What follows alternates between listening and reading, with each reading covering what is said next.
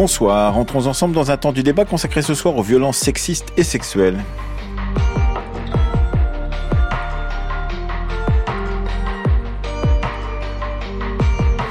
À l'ordre du jour ce soir, violence sexiste et sexuelle, sommes-nous à l'aube d'une révolution judiciaire?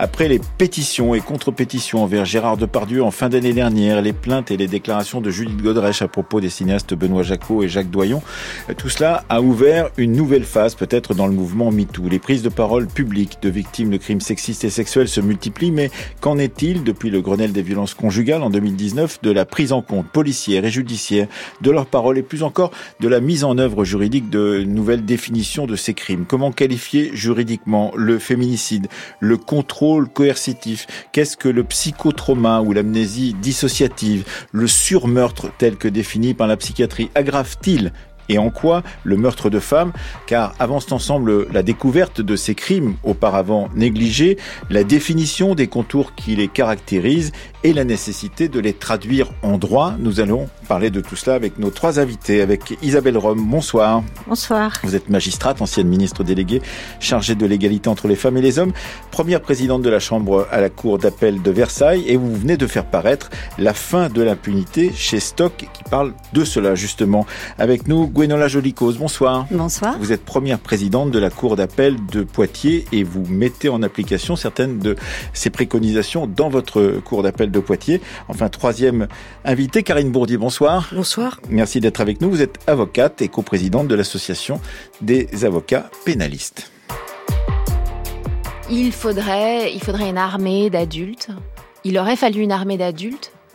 Et, et donc, je ne peux pas vous dire parce que moi je n'ai jamais été attirée par Benoît Jacot, mais je me suis retrouvée avec lui. Et je me suis retrouvée dans son lit. Et je me suis retrouvée être sa, sa, sa femme, sa, sa petite femme, son enfant femme. Cette période où, euh, sous prétexte d'art, et puis aussi d'être euh, provocant, de, de, secouer le vieux monde, euh, de, de faire des choses qui allaient de l'avant, on, on, on, était pas mal de, de petites jeunes filles qui se sont fourvoyées et qui, et qui ne se sont pas enfuies, qui n'ont pas dit non. Et pendant 30 ans, ces filles-là sont allées au commissariat pour dire on m'a agressé, on m'a violé, la plupart du temps à 6 heures du matin. Et c'est rien passé. Rien Donc, passé. si vous voulez, le problème, c'est l'écoute. Il faut écoutez, ça devient indispensable. Voilà, trois interventions sur France Inter, euh, successivement l'actrice Judith Godrèche, la chanteuse Catherine Ringer et la comédienne Ariane Ascaride. Et pendant 30 ans, elle parlait, Ariane Ascaride, de Sambre, ce feuilleton qui a eu mm. tant de succès sur la télévision française, justement, et qui raconte justement ces agressions euh, sexuelles sur des femmes dans cette région. Vous racontez cela aussi dans La fin de l'impunité. Vous faites une sorte de bilan, euh, Isabelle Rome, de votre ministère en tant que ministre délégué chargé de l'égalité entre les femmes et les hommes, de ce que vous avez voulu mettre en œuvre, ce que vous n'avez pas eu le temps de mettre en œuvre et de ce qu'il faudrait mettre en œuvre. Qu'est-ce que, comment réagissez-vous à ces trois interventions de Juliette Godrèche, de Catherine Ringer et d'Ariane Ascaride Bien, je pense que effectivement, on a changé d'époque, mais pas complètement. C'est-à-dire qu'effectivement, plus de femmes euh, révèlent des faits dont elles ont été victimes. Euh, pour autant, je ne suis pas sûre qu'elles soient encore très très bien écoutées. Euh, la justice a progressé, les pouvoirs publics aussi ont pris le sujet à bras le corps surtout sur les violences conjugales, avec le Grenelle des violences conjugales en, 2019, les moyens de protection des, des, victimes, les téléphones graves danger, les bracelets anti-rapprochement, euh, les places d'hébergement qui se sont multipliées, cette fameuse création euh, des pôles spécialisés euh, dans les tribunaux pour laquelle j'ai beaucoup euh, œuvré. Et je suis très heureuse euh, que ça soit mis en place. Et, je vois ma collègue Gwenola Jolicos qui est à fond là-dessus. Donc, j'allais dire, là, on voit qu'on a beaucoup progressé. S'agissant euh, des violences sexuelles et des viols, je pense qu'il nous faut progresser davantage parce que... Euh, trop de plaintes aujourd'hui restent classées sans suite. 7 plaintes sur 10 classées sans suite pour moi, c'est assez, assez insupportable. C'est pourquoi je pense qu'il faut aller plus loin. Alors justement, euh, il y a euh, cette euh, décision qui a été lancée par Isabelle Rome de spécialiser des pôles justement autour de, ces questions dans les tribunaux. Il y en aura, je crois, 160 et quelques qui sont prévus. c'est cela L'ensemble des tribunaux sont prévus. Gwenola Jolicos, vous êtes première présidente de la Cour d'appel de Poitiers. Vous avez commencé à mettre cela en œuvre à Poitiers? Oui, je pense qu'effectivement, comme vient de dire Isabelle Rome, il faut que la justice s'adapte à cette demande des femmes. On les a entendues. Vous nous avez rappelé trois témoignages. On sent qu'il y a une sollicitation à l'égard de la justice. On demande à la justice de s'adapter, d'évoluer. Elle l'a déjà beaucoup fait. Il faut en témoigner. Hein. Les, les, collègues ont déjà beaucoup, beaucoup avancé au cours de cette décennie, mais il faut franchir de nouvelles étapes sans cesse. Il faut être en mouvement. Et aujourd'hui, c'est la, la, question des pôles euh, violences intrafamiliales dans chaque juridiction de France, 164 tribunaux, mais aussi dans les cours d'appel, dans les 36 mmh. cours d'appel. Et en fait, euh, un des objectifs principaux, et, et, ça a été vraiment une réflexion importante ces dernières années, c'est de dire qu'il fallait sans doute arrêter de, de faire en sorte que l'affaire civile et l'affaire pénale soient jugées à des moments différents, dans des contextes différents et avec euh, souvent des avocats différents. Et donc euh, l'idée maintenant, c'est d'essayer de faire en sorte de réunir devant le même juge l'aspect civil et l'aspect pénal et dans le même trait de temps pour répondre à cette demande sociale. Oui, on va justement préciser cela un peu plus tard. Mais Karine Bondier, vous êtes euh, avocate. Est-ce que vous trouvez que ça va vite, pas assez vite, trop vite, comme le disait Isabelle Rome qui dit ça ne va pas assez vite Ou est-ce que vous pensez en tant qu'avocate, il faudrait peut-être prendre un peu plus de temps ou ça n'est pas nécessaire? Ah, c'est un très vaste débat sur lequel on pourrait passer des heures, mais euh, ça va vite. Oui, ça va très vite. En cinq ans, euh, moi je dirais plus, en cinq ans, là, les cinq dernières années, vraiment, les choses se sont considérablement accélérées dans le traitement des violences euh, sexistes et sexuelles, quoi. Voilà. Et ça, c'est l'héritage de MeToo, justement, du premier, bien sûr. cette première vague de MeToo. Oui, oui, bien sûr, bien sûr. C'est complètement l'héritage du débat public, du débat de société, et, et qui a entraîné le Grenelle et qui, et qui a entraîné le fait que la société s'empare et que le politique s'empare aussi de ces questions-là. Après euh, il se passe beaucoup de choses. Il y a, il y a du, il y a de l'efficace et du moins efficace. Et il y a des recettes euh, qui sont susceptibles de marcher et d'autres euh, qui restent plus vaines aujourd'hui. Euh, oui, ça va vite. Maintenant, ce que je, moi je peux vous dire, par exemple, j'observe avec, je vais observer avec beaucoup d'attention le développement des pôles spécialisés, effectivement, parce que pour nous c'est très intéressant. Moi, pour moi, très concrètement dans mon cabinet, c'est très intéressant. Par exemple, on parle de la justice civile et de la justice pénale, mais il faut aussi parler de la justice des enfants, qui doit à un moment donné être réunie avec les autres, les autres zones d'intervention. Je pense à un dossier, moi en particulier euh, à mon cabinet, dans lequel euh, eh bien, je vais avoir euh, euh, une décision du juge aux affaires familiales qui doit être rendue et une décision du juge des enfants qui va parler des enfants du couple à des périodes différentes, avec parfois des rapports rendus dans le dossier du juge des enfants qui ne sont pas connus du juge aux affaires familiales et que moi je n'ai pas le droit de communiquer. C'est-à-dire quelque chose, alors qu'il y a un étage de différence qui sépare les deux magistrats, des situations ubuesques dans lesquelles évidemment on peut espérer que les pôles spécialisés permettent d'arriver à plus d'efficacité. Isabelle Rome.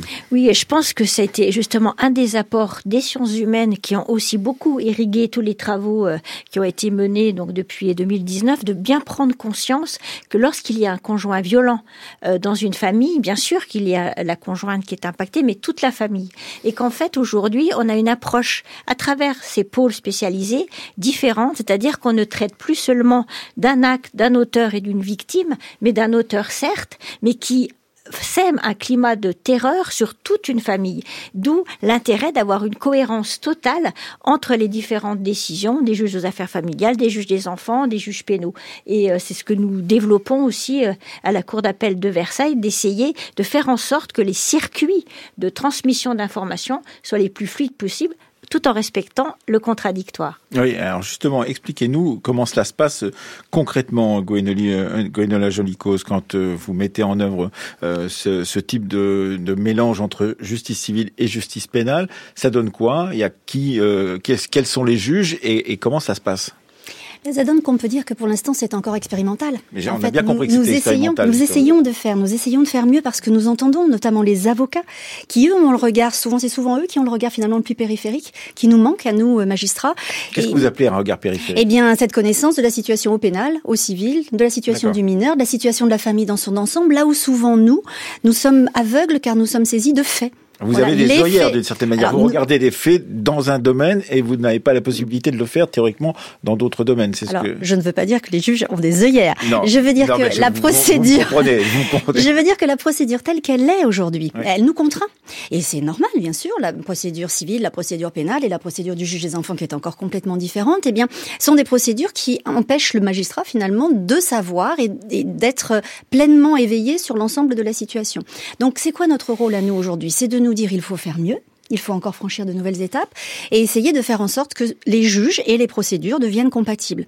C'est pour ça que je dis que c'est encore expérimental parce que finalement choisir le même jour dans la même salle d'audience avec les mêmes magistrats, ce que nous avons fait mardi dernier à Poitiers, mmh.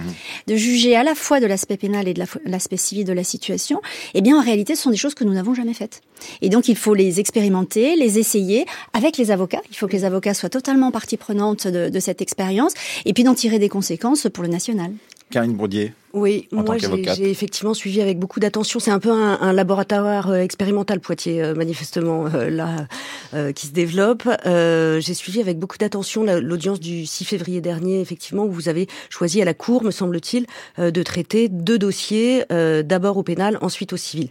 Moi, comme avocat, et comme avocat aussi bien de mise en cause que, que de plaignant et, et, de partie civile et, et de famille, c'est vrai qu'il y a quelque chose qui attire mon attention et qui peut-être me fait un peu tiquer, c'est le fait que ce soit les mêmes magistrats à partir du moment où c'est les mêmes magistrats qui traitent du pénal et du civil, moi comme avocat, ça m'éveille une question qui est euh, est-il possible jamais de, prendre une décision qui s'éloigne de ce qu'on a pensé au pénal quand on intervient au civil? Est-il possible d'apporter un regard différent et une expertise différente aussi?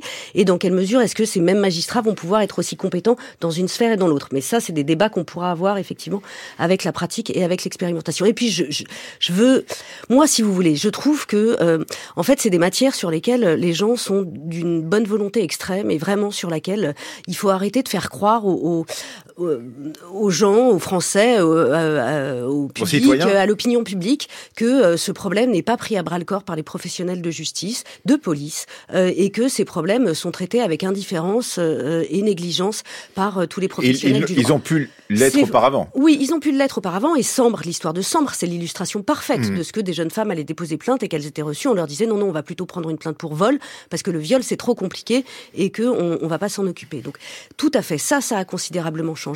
Il n'empêche que, si vous voulez, tout ça, moi, je trouve qu'il y a quand même quelque chose qui est moins vendeur, en revanche, dans l'opinion publique, et qu'il ne faut cesser de ressasser, de redire et de marteler, c'est que tout ça, on n'y arrivera pas si on n'a pas les moyens et si on n'a pas l'argent considérable, dans des proportions considérables, pour faire en sorte que ça se passe d'une façon efficace. C'est-à-dire que votre audience la semaine dernière, je crois savoir qu'elle s'est terminée à 22 heures.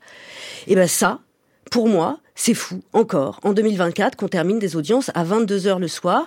Et je me dis que tant qu'on ne terminera pas des audiences à des heures raisonnables avec des magistrats qui sont dans des conditions normales de travail et des intervenants qui sont dans des conditions normales pour que leur dossier soit jugé, on n'y arrivera pas non plus. C'est une des illustrations, mais c'est vraiment pour moi le, le, le, la cheville, enfin le, hmm. point d'angle euh, de tout le problème de Gwena Jolico sur ce, ce, point, effectivement. Bah, c'est une expérimentation, vous le dites vous-même. Exactement, il faut expérimenter. Moi, ce que je, je pense qu'il faut aussi retenir, c'est vrai, des moyens. Je suis d'accord des moyens, mais aussi la formation.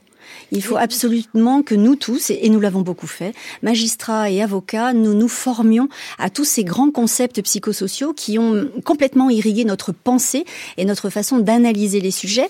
Et tout cela, ça va ensemble. Euh, réfléchir, organiser, expérimenter, c'est ce que nous faisons tous ensemble aujourd'hui et, c'est une bonne chose. Le mouvement est en cours. Alors, dans, un beau euh, discours que vous avez tenu, euh, justement, Gwenola Jolicose, à l'audience solennelle de rentrée, donc le 15 janvier à la Cour d'appel de Poitiers, vous avez justement euh, déterminé quelques-unes des notion nouvelle, pourrait-on dire, qu'il faut prendre en compte quand on s'intéresse à ces questions de, de violence sexiste et sexuelle. Alors, vous avez, entendu, évidemment, ces notions vous-même, Isabelle Rome, et peut-être déjà mises en œuvre euh, à Versailles. Bon, le psychotrauma, l'amnésie dissociative, le surmeurtre, le contrôle coercitif. On en est où, d'ailleurs, de, ce contrôle coercitif que vous avez tant poussé quand vous étiez ministre, Isabelle Rome? Déjà, euh, euh, reprenons même le, terme même d'emprise qui est entré dans le code pénal et dans le code civil à la suite du Grenelle des, violences, conjugales. ce qui montrait qu'on commençait à bien comprendre, à bien décrypter le comportement à la fois des conjoints violents, mais, mais aussi de l'impact de, ce comportement sur les victimes. Et je trouve que donc ce qui le terme d'emprise qui est revenu avec, avec qui a été repris dans le code pénal et Vanessa pour, Spinora et aujourd'hui euh, pour justifier euh, une entorse, enfin une dérogation au secret médical, mais aussi pour interdire euh, les médiations dans le sur le plan familial quand il y a ce contexte d'emprise et de et de violence conjugale. Et le, le, concept de contrôle coercitif, c'est vrai que moi je je pousse pour qu'il puisse entrer dans la loi. Pour l'instant, il n'y est pas. Hein. Pour l'instant, il n'y est pas, mais on a fait une émission sur nous ce sommes un certain nombre à, à souhaiter, je pense, le voir entrer dans la loi parce que moi, ce que je vois d'intéressant, c'est qu'il permet de décrypter justement tous les comportements qu'on peut repérer chez un conjoint violent. Moi, j'ai présidé des cours d'assises et quand j'ai jugé ces crimes, ces féminicides, mhm. chaque fois, je voyais le même scénario. Et ce même scénario, ce que moi j'appelais scénario, bah, c'est ce qu'on peut appeler le contrôle coercitif. C'est ce que vous dites dans la fin de l'impunité. Tout à fait. Avec toujours euh, les mêmes choses, l'isolement, le harcèlement, la dévalorisation, etc. Et je pense que si on le définissait, eh bien, ce fera un outil supplémentaire pour les juges pour qualifier cette violence lorsqu'elle est invisible. Et vous en donnez d'ailleurs des exemples dans votre discours, Madame la Présidente. Vous dites, euh, Monsieur demande Madame de déménager loin de sa famille, de ne plus voir cet ami si cher, qui ne lui plaît pas, de ne pas parler aux voisins, qui ne conviennent pas. Monsieur interroge sans cesse Madame sur ce qu'elle fait, qui elle voit dans la journée, laisse un téléphone en mode enregistrement pour s'assurer de sa présence constante à domicile, etc. Et vous en faites toute une liste, Gwenola Jolie Cause. Toute cette liste, en fait, elle est issue de dossiers de réalité, de personnes que j'ai jugées, mhm. euh, que euh, j'ai euh, entendu à l'audience m'expliquer pourquoi ce comportement obsessionnel, de contrôle, de vérification, de surveillance de, de, leur épouse, pourquoi ils s'étaient lancés dans ce, dans ce schéma, en fait, hein, ce schéma de l'agresseur, qui est un schéma de contrôle permanent de, de la victime et aussi des enfants. Hein, parce que il faut toujours rappeler que la terreur, c'est sur la femme, mais c'est aussi sur les enfants. C'est un climat de terreur familiale. C'est d'ailleurs pour cela que dans les décisions que j'ai rendu, euh, j'ai retiré l'autorité parentale pour faire le lien intellectuel fort entre les violences et la question et la question des enfants. Euh, moi, ce que je trouve, ce que ça illustre le, contrôle coercitif quand on l'utilise judiciairement, parce qu'il y a la question juridique, est-ce qu'effectivement ça deviendra une infraction pénale? C'est pas le sujet du jour puisque ça ne l'est pas, mais ça n'empêche pas les magistrats aujourd'hui en France de, de réfléchir en fonction de ces grands éléments psychosociaux. Le contrôle coercitif, comme d'autres, nous aide à réfléchir, à mieux connaître pour mieux juger. Euh, Karine Bourdier, pour l'avocate que vous êtes moi, je trouve ça intéressant, le concept de contrôle coercitif, euh, notamment parce que ça se distingue de l'emprise. Et que l'emprise, si vous voulez, ça reste quand même encore aujourd'hui une notion un peu floue. J'étais sous emprise, c'est souvent parole contre parole, j'étais sous emprise, etc. Cela dit, moi, mon opinion, euh, et pour cette question-là, je la partage, euh, c'est quand même que euh, le, juge français, il est extrêmement bien outillé aujourd'hui avec tout, les, tout ce qu'il a dans le code pénal pour recouvrir toutes les situations comme celles dont on vient de parler. C'est-à-dire qu'il n'y a, pas besoin de nouvelles lois ou de nouvelles... Moi, de, à mon, de mon point de vue, pas du tout. Non, c'est-à-dire qu'on a déjà toutes les violences, tout l'arsenal des violences qui, qui peut être recouvert, que ce soit les violences physiques, les violences psychologiques, les violences économiques, tout ça est prévu par euh, le code pénal. Et puis surtout, je trouve, c'est peut-être un point de vue d'avocat, mais je trouve que euh, déjà la loi est difficilement lisible quand même. Hein. Je ne sais pas si vous avez déjà ouvert un code pénal et si vous êtes déjà plongé dedans, mais franchement, euh, même nous professionnels et praticiens quotidiens, parfois on, on s'y perd et on a besoin d'aller y revoir à deux fois avant d'être sûr de bien se souvenir. mais aussi, je trouve que cette idée d'empilement systématique, continu, euh, infini, indéfini de euh, lois les unes sur les autres euh, qui viennent nous dire à chaque fois que les choses vont changer. Oui, mais il y a toujours des, des j'imagine que dans, dans, un interstice entre deux lois, il y a forcément des situations qui ne peuvent pas être prises en compte. Oui, mais ça, tout ce qu'on a décrit là du contrôle coercitif et d'ailleurs qui a fait l'objet d'une audience complète en novembre dernier, je crois, à la, à la cour, à la, au tribunal de Poitiers, qui n'a été consacré qu'à des dossiers de, de, contrôle coercitif, ça a été parfaitement traité ce, qui est intéressant, c'est que euh, ça, repose en plus sur des données objectives, plus objectives, c'est-à-dire des choses qu'on peut mmh. matériellement euh, constater et euh, contradictoirement discuter, parce qu'il ne faut pas oublier non plus qu'en mmh. défense, il faut pouvoir apporter, voilà, éventuellement son point de vue. Isabelle Rome. Oui, alors il n'y a pas que le pénal.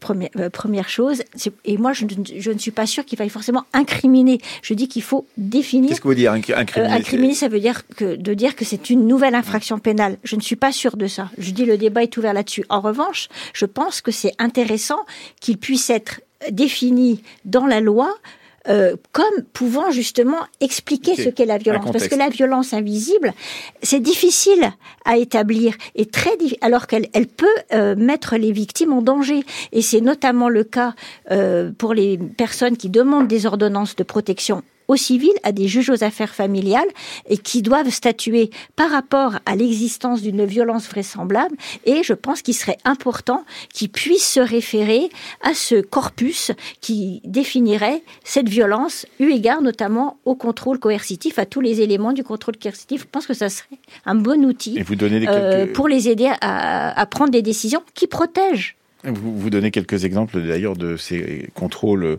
que les conjoints exercent sur les femmes dans des cas que vous avez pu euh, croiser vous-même, Isabelle Rome, dans la fin de l'impunité. 18h40 sur France Culture, vous écoutez le temps du débat, violence sexiste et sexuelle. Sommes-nous à l'aube d'une révolution juridique et judiciaire? C'est la question que nous posons à nos trois invités. Isabelle Rome, magistrate et ancienne ministre, Gwenola Jolicose, première présidente de la Cour d'appel de Poitiers et Karine Bourdier, avocate ce que l'on peut noter, c'est cette euh, notion de euh, prise en compte des violences intrafamiliales et de la conception même des violences intrafamiliales qui peuvent être parfois décrites comme des difficultés de couple, en omettant complètement euh, la notion d'infraction pénale pour tenter de dissimuler la réalité de la situation et la réalité euh, des violences que peuvent subir euh, des personnes. Les temps ont changé, la parole des victimes s'est libérée, fort heureusement. La société a changé également, les réponses judiciaires ont également changé avec les années. Euh, cette société n'accepte plus ce qui pouvait rester dans le huis clos familial précédemment. Je pense qu'il est important de rappeler qu'il s'agit d'infractions pénales qui ont des conséquences, qui ont des conséquences individuelle euh, sur la victime, mais également sur la sphère familiale et sur les enfants du couple.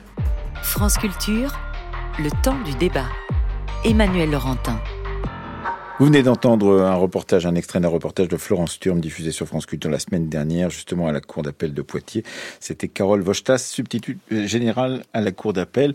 Alors justement, puisque vous êtes avec nous, euh, Gwenola Julicos, dans ce discours que vous avez tenu le 15 janvier pour l'audience solennelle de rentrée euh, à Poitiers, vous avez mentionné euh, ces notions psychologiques qu'il faut intégrer quand on est magistrat ou magistrate et quand on est également avocat ou avocate pour pouvoir mieux comprendre les cas qui vous sont présentés euh, devant le tribunal. Alors le psychotrauma, l'amnésie dissociative, le surmeurtre, je ne connaissais pas le terme, mais c'est très important, très intéressant. Euh, Qu'est-ce que ces, euh, ces données qui peuvent vous aider à juger, en plus du contrôle coercitif, du féminicide, etc., etc. Moi, je pense que ce qui a vraiment changé au cours de cette décennie, c'est non seulement notre souhait de mieux nous organiser judiciairement, mais aussi notre façon de mieux appréhender la question des violences conjugales. Tout a changé en dix ans. Il y a dix ans, nous ne connaissions pas le phénomène de la même façon. Nous manquions même de mots de sémantique. on parlait de crime passionnel, par exemple. Voilà, par exemple. Tout cela, nous avons quand même largement évolué et tous les concepts qui ont émergé au cours des dernières années, et là, je rends hommage à toutes ces universitaires qui ont travaillé autour de nous et qui ont fait émerger des concepts psychosociaux qui sont maintenant décisifs et je pense que euh, c'est pas des concepts psychologiques, hein, ce sont des concepts psychosociaux. Hein. C'est vraiment l'idée de comprendre comment la société fonctionne et la sociologie évolue à côté du droit.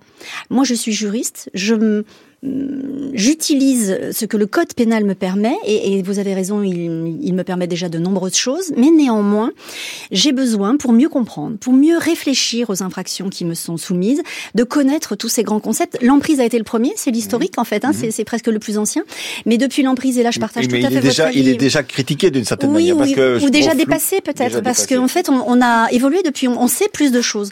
L'emprise, vous avez raison, ça a été difficile à appréhender juridiquement. On, on a eu du mal à s'en servir, mais ça nous a beaucoup aidé à réfléchir à l'époque. Maintenant, on avance. Effectivement, la mémoire dissociative, ça a tout changé.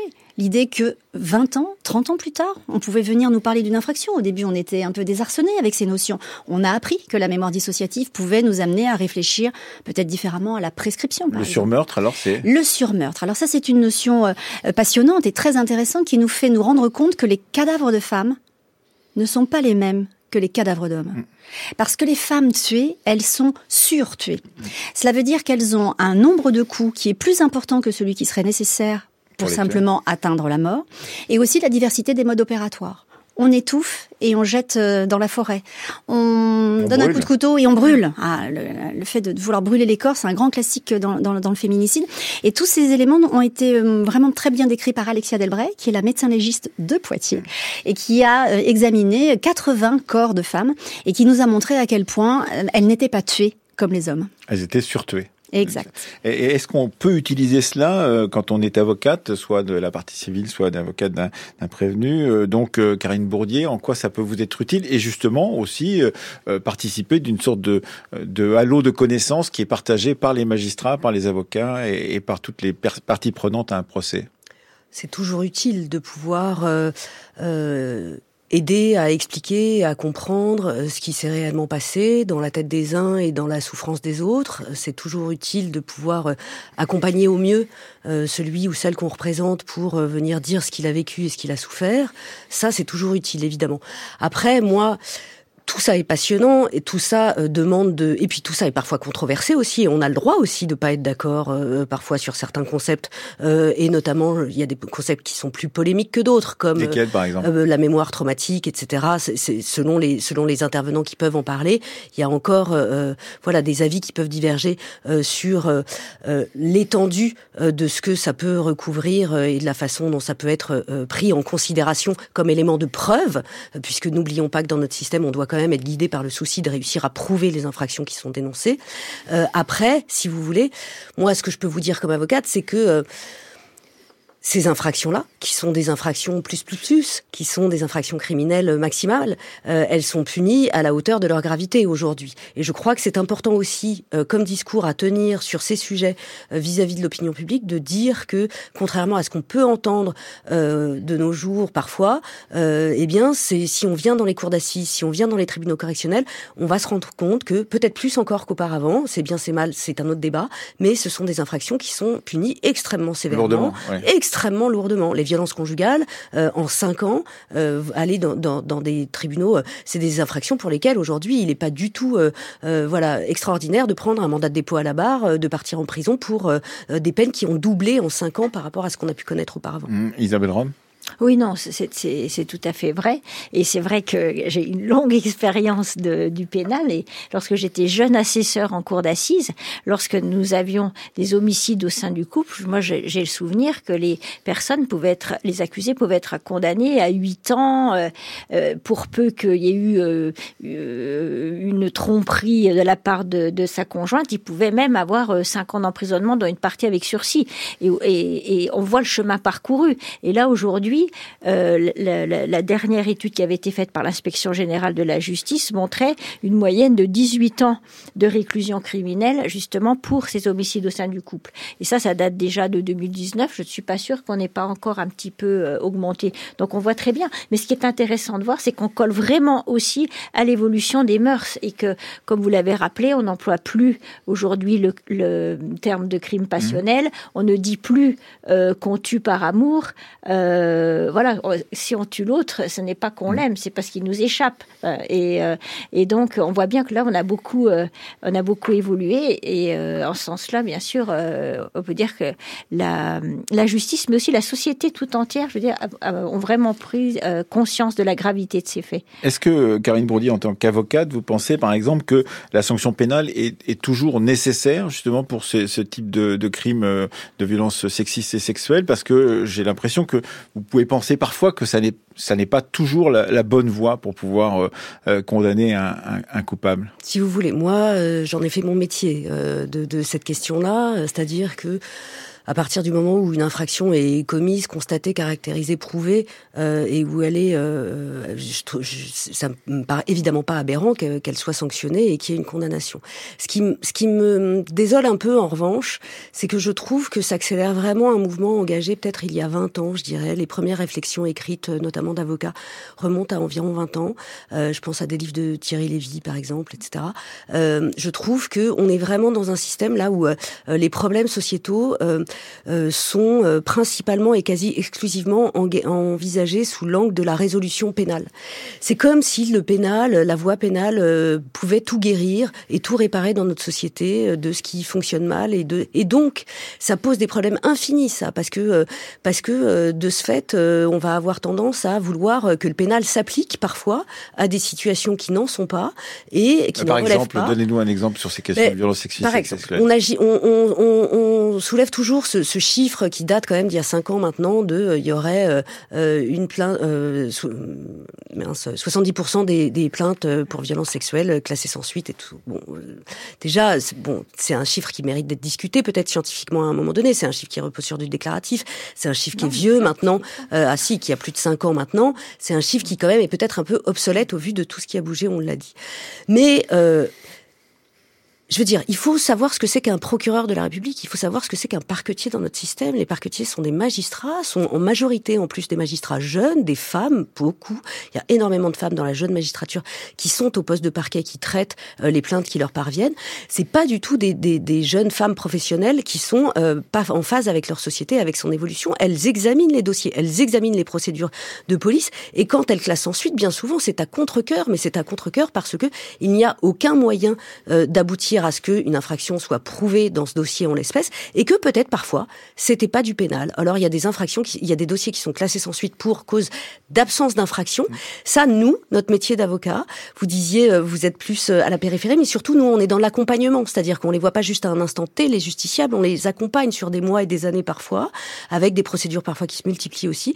C'est vrai que devoir faire de la pédagogie et expliquer pourquoi il y a une absence d'infraction alors qu'on aurait voulu à tout prix que ça rentre dans le cadre d'une infraction, eh bien, c'est compliqué aujourd'hui. Euh, Gwenola Jolicose et puis euh, Isabelle Rome.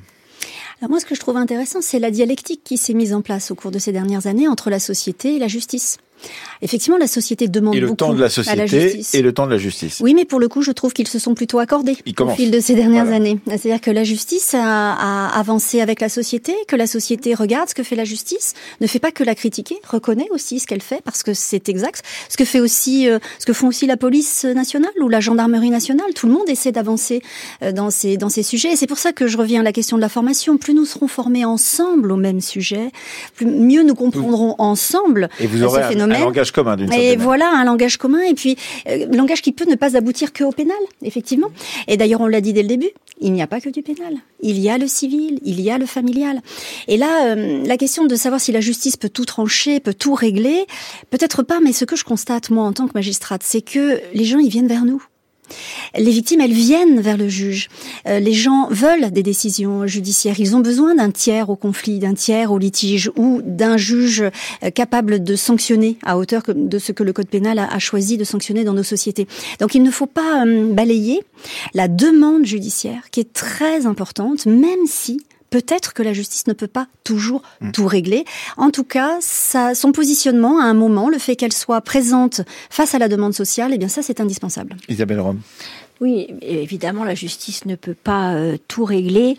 Après, il y a une demande sociale et puis surtout, je pense, un stop euh, un stop à l'impunité, mmh. je pense, et aussi euh, un stop qui doit être mis par, par rapport à un certain nombre de comportements. Alors bien sûr, il y a les viols, et je maintiens, euh, ce, ce ne sont pas des chiffres en l'air. Une plainte, c'est une plainte, hein, ce ne sont pas des déclarations. Il y a des procédures euh, actées, hein, donc c'est objectif.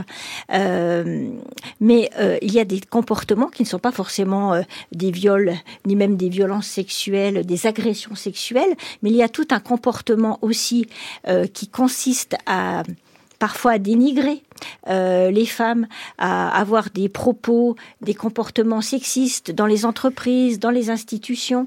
Et par rapport à tout ce qu'on a pu entendre ces dernières semaines, par rapport à des faits qui pouvaient être reprochés euh, aux uns et aux autres, on voit bien qu'on dépasse largement le champ euh, du strictement pénal mmh. et que c'est un stop à certains comportements. On n'en veut plus et les femmes. Et vous pensez que ça doit passer par la justice ou par l'exemple judiciaire Euh, d'une certaine manière Pas ou- forcément ça, pas forcément. Mais cela, euh, ça nous permet peut-être aussi de d'ouvrir aussi sur tout ce qui doit être fait en matière d'éducation et de prévention. C'est aussi mieux prévenir ces types de comportements, mieux éduquer nos enfants, que ce soit les filles comme les garçons, au respect, euh, au respect réciproque, pour éviter justement qu'on soit dans une reproduction de ces violences et de ces comportements sexistes. Moi, ce que je vois quand même, après 30 ans, plus de 30 ans d'expérience, je, je, vois quand même euh, des femmes qui ont beaucoup souffert quand elles sont victimes, que quand elles portent plainte, elles sont rejetées en général par leur entourage, parce que souvent les, les viols sont commis par leur entourage, hein, dans 90%, elles sont rejetées mm. souvent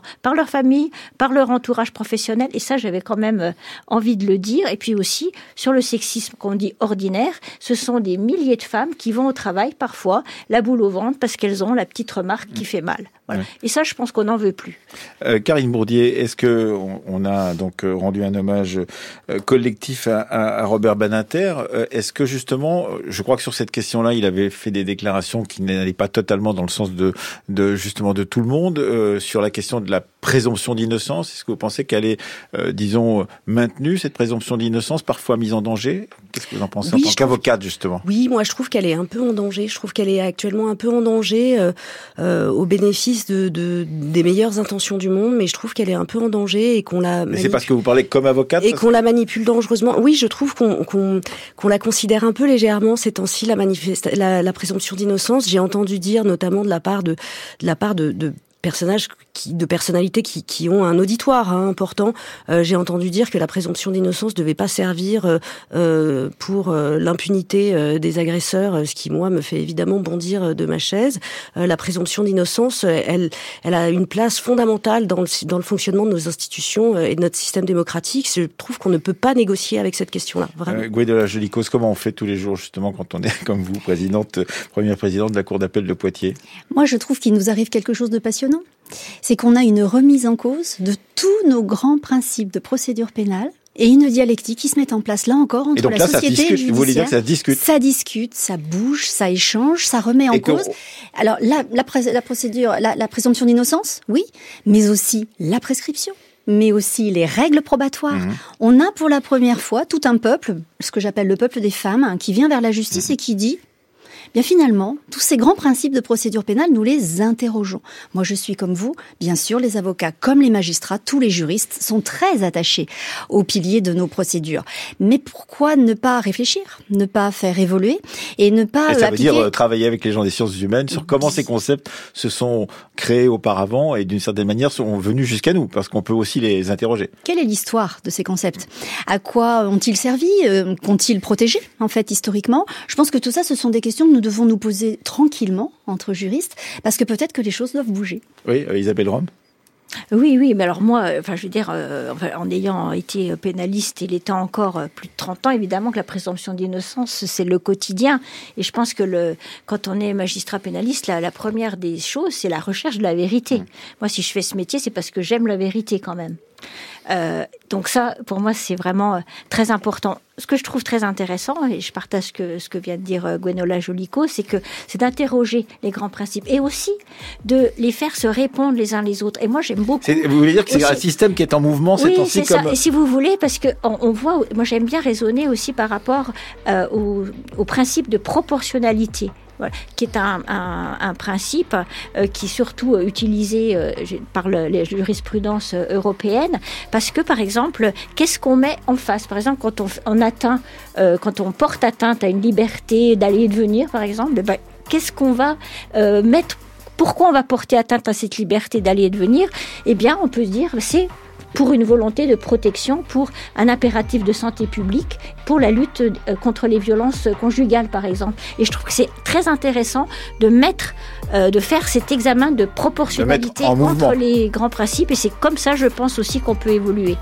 Merci en tous les cas à toutes les trois d'être venues débattre de ces questions. Je rappelle que vous venez de publier, euh, Isabelle Rome, La fin de l'impunité chez Stock. Merci à vous, euh, Gwenola Jolicos, d'être venue depuis Poitiers comme première présidente de la Cour d'appel pour nous parler de votre expérimentation dans cette cour d'appel de Poitiers. Et merci à vous, Karine Bourdier, d'être venue débattre et discuter en tant qu'avocate et coprésidente de l'association des avocats pénalistes. C'était le temps du débat préparé ce soir par Roxane Poulain, Fanny Richet, Juliette Mouelik, Anouk Sevno, Stéphanie Villeneuve, réalisé par Laurence Malonda avec à la technique Anthony Thomasson. Je pense que nous pourrons y revenir parce qu'il y a de quoi raconter pas mal de choses et continuer à débattre de ces questions avec, qui sont au cœur de notre société ces temps-ci.